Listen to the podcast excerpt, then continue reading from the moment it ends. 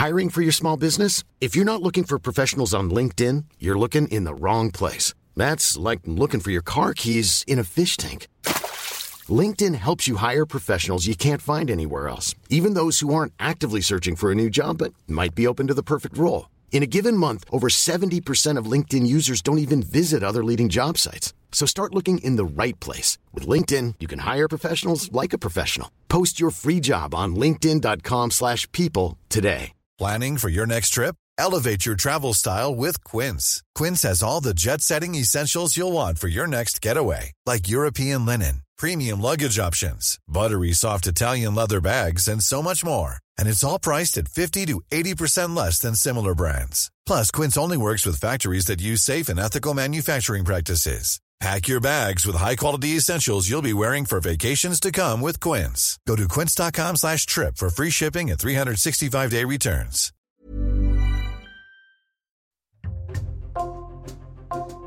Bonjour, c'est Jules Lavie pour Code Source, le podcast d'actualité du Parisien.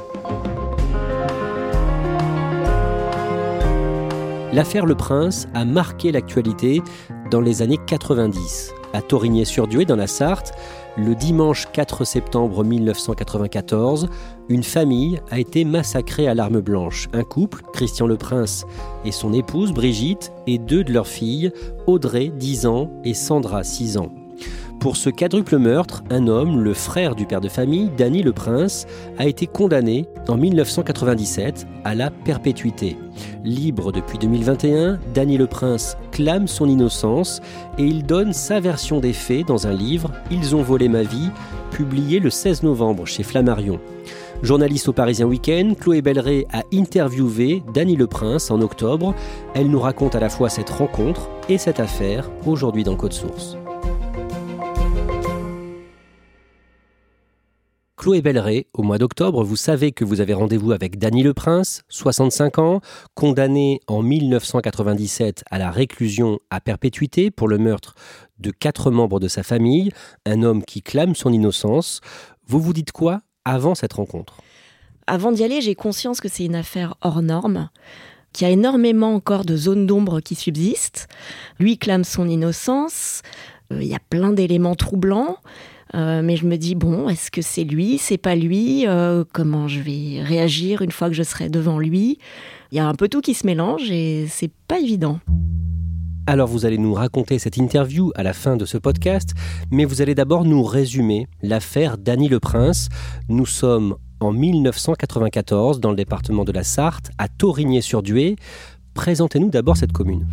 Ça se trouve à peu près à une demi-heure de route euh, du Mans. C'est un territoire euh, rural, agricole. On y cultive euh, des céréales, on y fait de l'élevage. C'est vraiment un petit village avec 1600 habitants. Et du coup, évidemment, tout le monde se connaît. Danny Le Prince, avec sa famille, vit dans un pavillon juste à côté de celui de son frère, Christian, et de sa famille à lui. Décrivez-nous cette configuration. C'est vraiment deux pavillons euh, construits à l'identique qui se font face. Ils sont sur un même terrain qui a été donné par les parents. Il y a peut-être 20-30 mètres qui les séparent et une haie de deux tuyas. C'est vraiment les mêmes maisons. Danny Le Prince a 38 ans en 1994. Qui est-il à ce moment-là? C'est un homme marié à Martine, le prince. Ils ont ensemble euh, trois filles. Lui euh, cumule deux métiers. Il est agriculteur le jour et euh, la nuit, il travaille dans une boucherie industrielle. Danny Le Prince, il travaille énormément. Certains jours, il enchaîne jusqu'à 18 heures de travail, mais en même temps, lui, il dit qu'il aime ça. Quant à sa femme Martine, elle élève des porcs et des cochons dans la ferme familiale son frère aîné, Christian, a mieux réussi que lui dans la vie, en tout cas au niveau économique. Christian, lui, euh, possède une euh, carrosserie. Les affaires marchent bien. Sa femme, Brigitte, euh, travaille à la poste et bon, ils sont pas richissimes, mais enfin, ils ont des moyens. Ils peuvent envisager des travaux d'extension, partir en vacances. Christian a par exemple offert une belle voiture à sa femme, une Triumph. Tout va bien pour le couple. Est-ce que ces différences de niveau de vie entraînent des tensions entre les deux frères? Est-ce que Danny est jaloux de Christian? Non, on peut pas dire ça. Et au contraire, euh, ils se fréquentent, euh, ils se parlent. euh, leurs enfants même euh, jouent euh, très fréquemment ensemble dans le jardin. Danny le Prince, lui, euh, a toujours dit que non, euh, il n'était pas jaloux de son frère. Au contraire, il se réjouissait de sa réussite. Juste après l'été, un dimanche soir, le dimanche 4 septembre 1994, la famille de Christian le Prince est massacrée. Les corps de Christian, de sa femme et de leurs deux filles aînées sont retrouvés le lendemain. Dans le couloir d'entrée, il y a euh, deux corps, celui de Christian et de l'une de ses filles, Sandra. Loin dans la cuisine, celui de sa femme Brigitte. Et puis euh, dans la chambre des parents, on retrouve euh, le dernier corps, celui euh, d'Audrey, qui a 6 ans. Certains corps sont tellement lacérés qu'ils en sont méconnaissables. Tout ça témoigne d'un acharnement ahurissant. Au milieu de cette scène d'horreur, la petite dernière, Solène, qui a à peine plus de deux ans, est retrouvée vivante. Elle est retrouvée euh, saine et sauve dans une chambre en plein milieu du massacre. Et euh, fait étrange, elle a manifestement été euh, lavée et changée, sa couche est propre. Et la grande question, c'est pourquoi elle a été épargnée? Un document est également retrouvé. Oui, les gendarmes vont euh, découvrir euh, sur une table posée bien en évidence une reconnaissance de dette. Cette reconnaissance de dette, en fait, elle acte euh, le fait que Christian a prêté de l'argent à son frère Danny en 86, une somme de 10 000 francs. Quelle pourrait être l'arme du crime? Le crime a manifestement été commis à l'arme blanche. Et les légistes qui ont pratiqué l'autopsie concluent à euh, l'utilisation de plusieurs couteaux. Simplement, un gendarme va euh, se confier à une journaliste et euh, dire que les blessures auraient pu être causées par une feuille de boucher, une sorte de gros hachoir professionnel. Et ça, ça va marquer les esprits. Pourtant, sur la scène de crime, on ne retrouve pas de feuille de boucher, mais ça reste. Et tout le monde va se focaliser sur cette feuille de boucher. Juste après les faits, Dany et Martine Le Prince, qui vivent donc à côté, disent n'avoir rien entendu. Chloé Belleret, cette famille massacrée à Torigny-sur-Dué, dans la Sarthe, ça fait la une de l'actualité. Tout le monde s'empare du sujet. La presse locale, la presse nationale. Torigny-sur-Dieu petit village sartois de 1200 habitants est donc aujourd'hui en état de choc. La famille Le Prince apparaissait comme une famille unie, une famille sans histoire. À Torigny, on parle d'un coup de folie. Venons-en tout de suite au quadruple meurtre de Torigny-sur-Dué. Le village est en état de choc. Ce sont les corps de Christian et Brigitte Le Prince et de leurs deux filles aînées âgées de 7 et 10 ans qui ont été découverts. Un meurtre particulièrement sanglant, c'est à coups de hachette que les quatre victimes ont été tuées.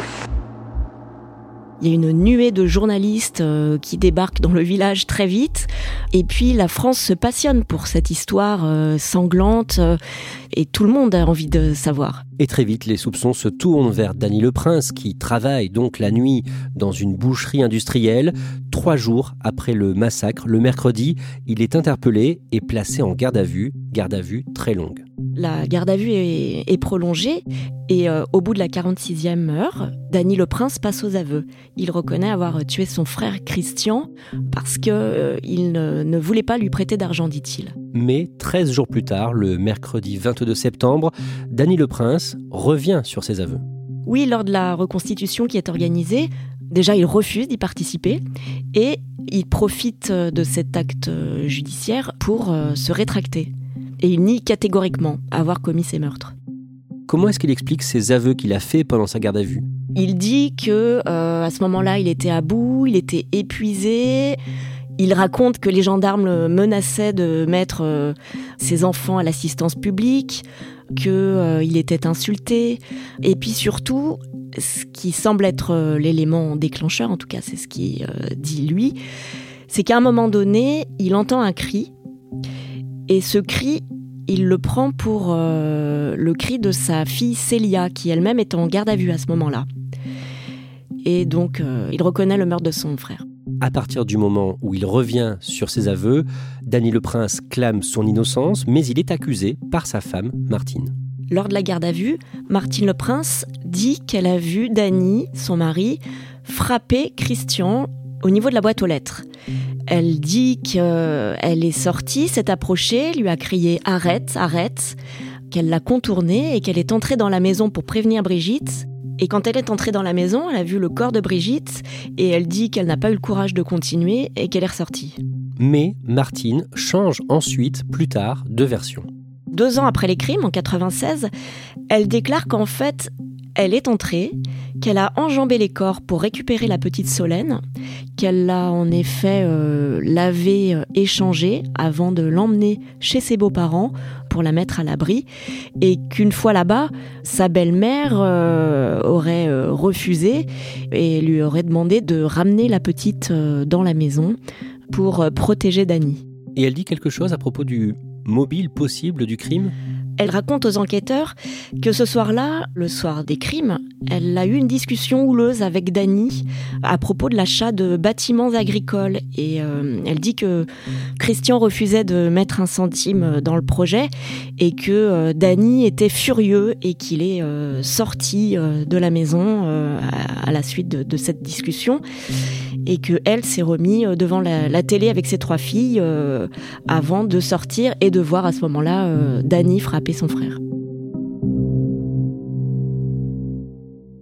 C'est demain que s'ouvrira devant la cour d'assises de la Sarthe le procès de Dany Le Prince. Chloé Belleret, Dany Le Prince est jugé devant la cour d'assises de la Sarthe au mois de décembre 1997. D'abord, sur quoi l'accusation est fondée?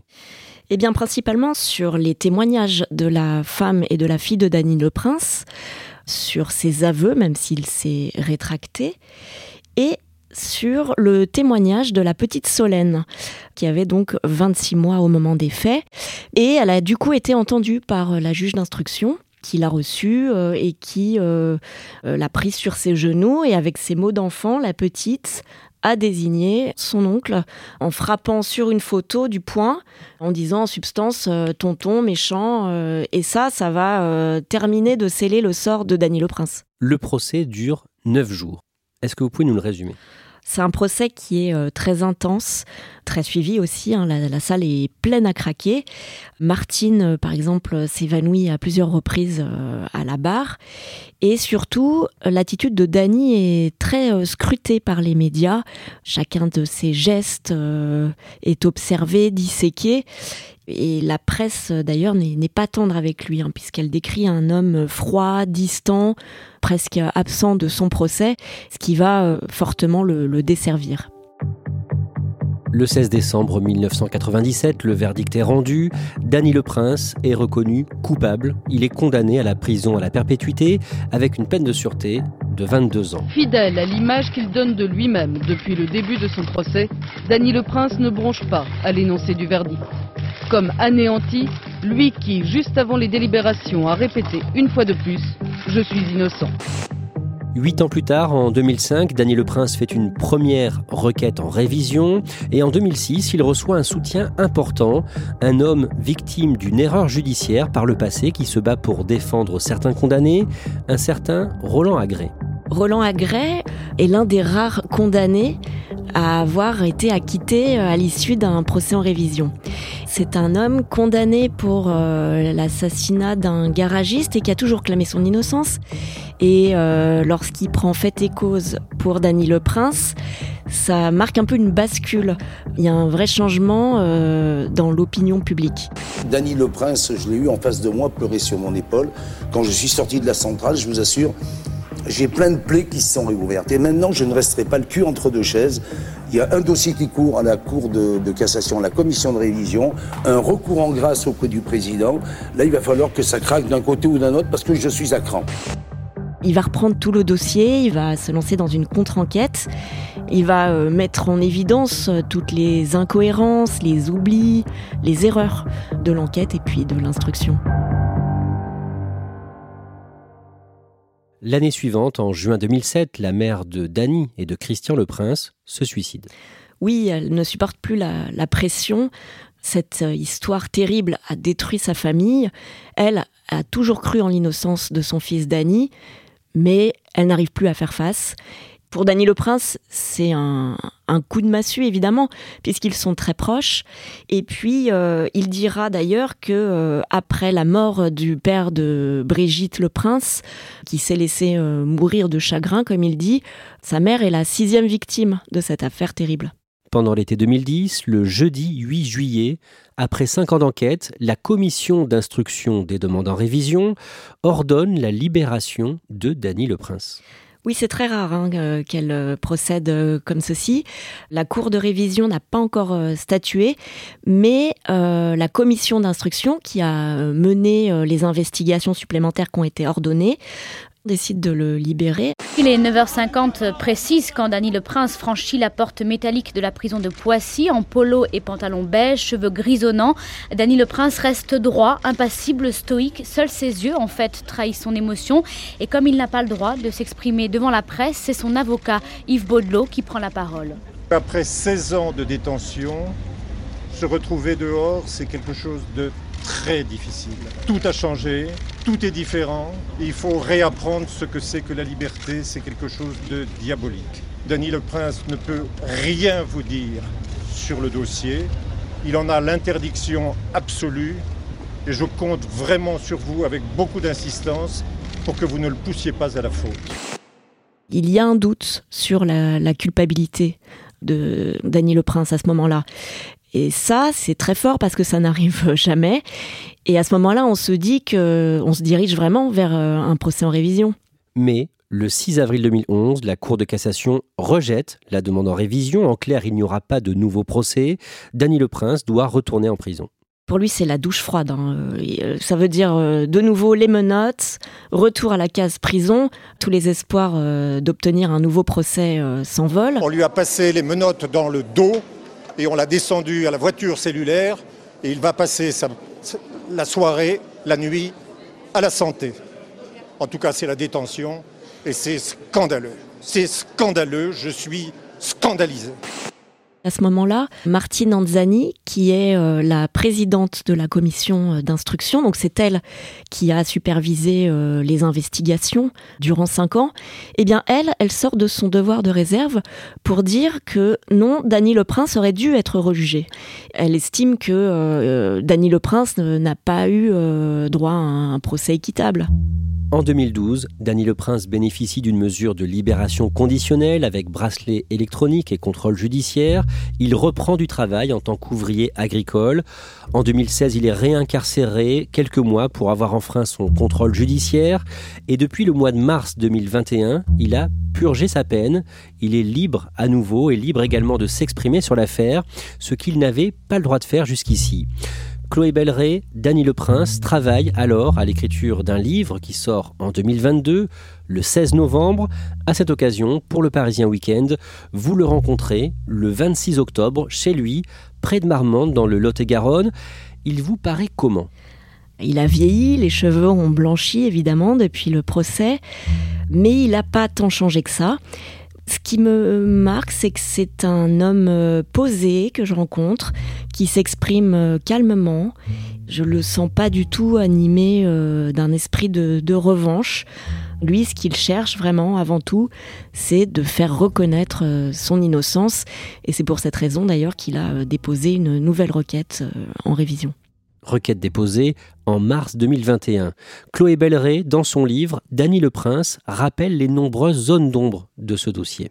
Il y a euh, d'abord euh, cet euh, ADN masculin non identifié que les expertises vont mettre en évidence sur plusieurs supports, dont un couteau qui est retrouvé sur la scène des crimes. Il y a également une empreinte de Doc Martins retrouvée sur les lieux du crime, de taille 41, euh, alors que lui fait du 44. Il évoque aussi euh, un autre euh, fait troublant, c'est l'absence de sang retrouvé sur ses vêtements, les vêtements qu'il portait le soir du crime, notamment un jean qui a été expertisé, alors que la scène de crime est un bain de sang. Chloé Belleret, dans son livre, Dany le Prince accuse son ancienne femme Martine, qui a repris son nom de naissance, Compin. Dany le Prince laisse entendre qu'elle est impliquée dans le quadruple meurtre. D'abord, il rappelle qu'elle a changé de version à plusieurs reprises et il met en avant sa proximité avec plusieurs personnages clés de l'enquête à l'époque, en 1994. Il met euh, en avant ses liens euh, avec le major de gendarmerie du Mans, donc un proche de l'enquête, qui euh, rend régulièrement visite à Martine, en dehors du cadre de l'enquête précisément. Et puis, il pointe aussi la présence auprès de la juge d'instruction d'un jeune homme, stagiaire, que Martine Le Prince connaît très bien, puisqu'elle l'a gardé lorsqu'il était enfant et qu'elle a conservé avec sa famille des liens très étroits. Pourquoi Dany Le Prince insiste là-dessus? Lui, il a toujours soutenu qu'il avait l'impression qu'elle était euh, renseignée sur l'enquête et qu'elle faisait évoluer son récit au fur et à mesure euh, des révélations et des rebondissements de cette enquête. Autre élément, Chloé Belleret, Dany Le Prince estime que quand il a été présenté à l'époque, avant le procès, comme le boucher de la Sarthe, cette image était particulièrement trompeuse.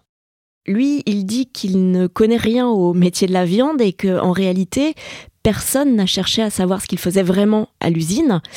Or, euh, lui, il était derrière une machine qui fabrique des steaks hachés. Il dit même que le sang le, révulse carrément et qu'il n'a jamais tué une bête de sa vie. Et il va même plus loin. Il ajoute que à la ferme, c'est Martine qui s'occupe de tuer les bêtes. Dany Le Prince prend bien soin de rappeler aussi dans son livre ce qu'a dit son ancienne femme Martine à plusieurs personnes pendant l'enquête de la commission de révision. Durant les interrogatoires, euh, Martine Compin a régulièrement des trous de mémoire. Elle revient sur ses déclarations. À plusieurs reprises, elle dit cette phrase j'ai peut-être tué quelqu'un. Et ça, elle le dit non seulement durant les expertises euh, psychologiques dont elle fait l'objet, mais aussi devant la présidente de la commission d'instruction. Chloé Belleret, vous nous le disiez, Dany Le Prince est quelqu'un de calme, posé, mais à un moment, pendant l'interview, il craque. C'est même un moment euh, assez émouvant parce que c'est un homme qui jusque-là euh, a toujours été euh, sur la retenue, il est assez pudique. Et là, il se laisse complètement aller à un moment où il évoque Martine Anzani, la présidente de la commission d'instruction, parce que il dit que finalement c'est la seule qu'il a vraiment écoutée et qui accordait du crédit à ses déclarations. C'est vraiment la première fois au fond où il se sent écouté, où on accorde de l'importance à ce qu'il dit et euh, qu'on ne le considère pas comme euh, un coupable point barre. Chloé Belleret, les trois filles de Dany Le Prince et de Martine Compin, elles sont restées proches des deux? Non. En réalité, elles ont coupé les ponts avec leur père il y a bien longtemps, dès 1994, au moment des faits. Et euh, elles, elles sont restées très liées euh, à leur mère. Danny le Prince, lui, euh, a essayé hein, pendant son incarcération de, de garder le contact. Il leur a écrit des lettres, mais il n'a jamais reçu de réponse.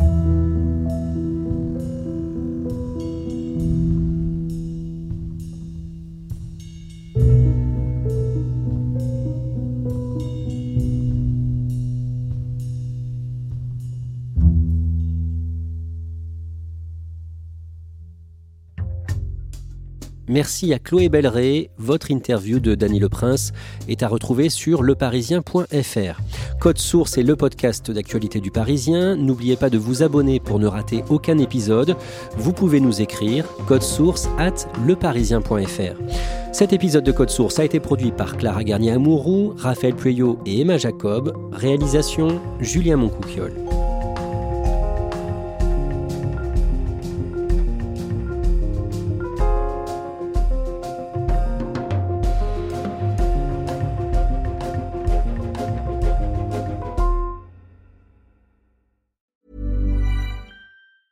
Planning for your next trip? Elevate your travel style with Quince. Quince has all the jet setting essentials you'll want for your next getaway, like European linen, premium luggage options, buttery soft Italian leather bags, and so much more. And is all priced at 50 to 80% less than similar brands. Plus, Quince only works with factories that use safe and ethical manufacturing practices. Pack your bags with high-quality essentials you'll be wearing for vacations to come with Quince. Go to quince.com slash pack for free shipping and 365-day returns.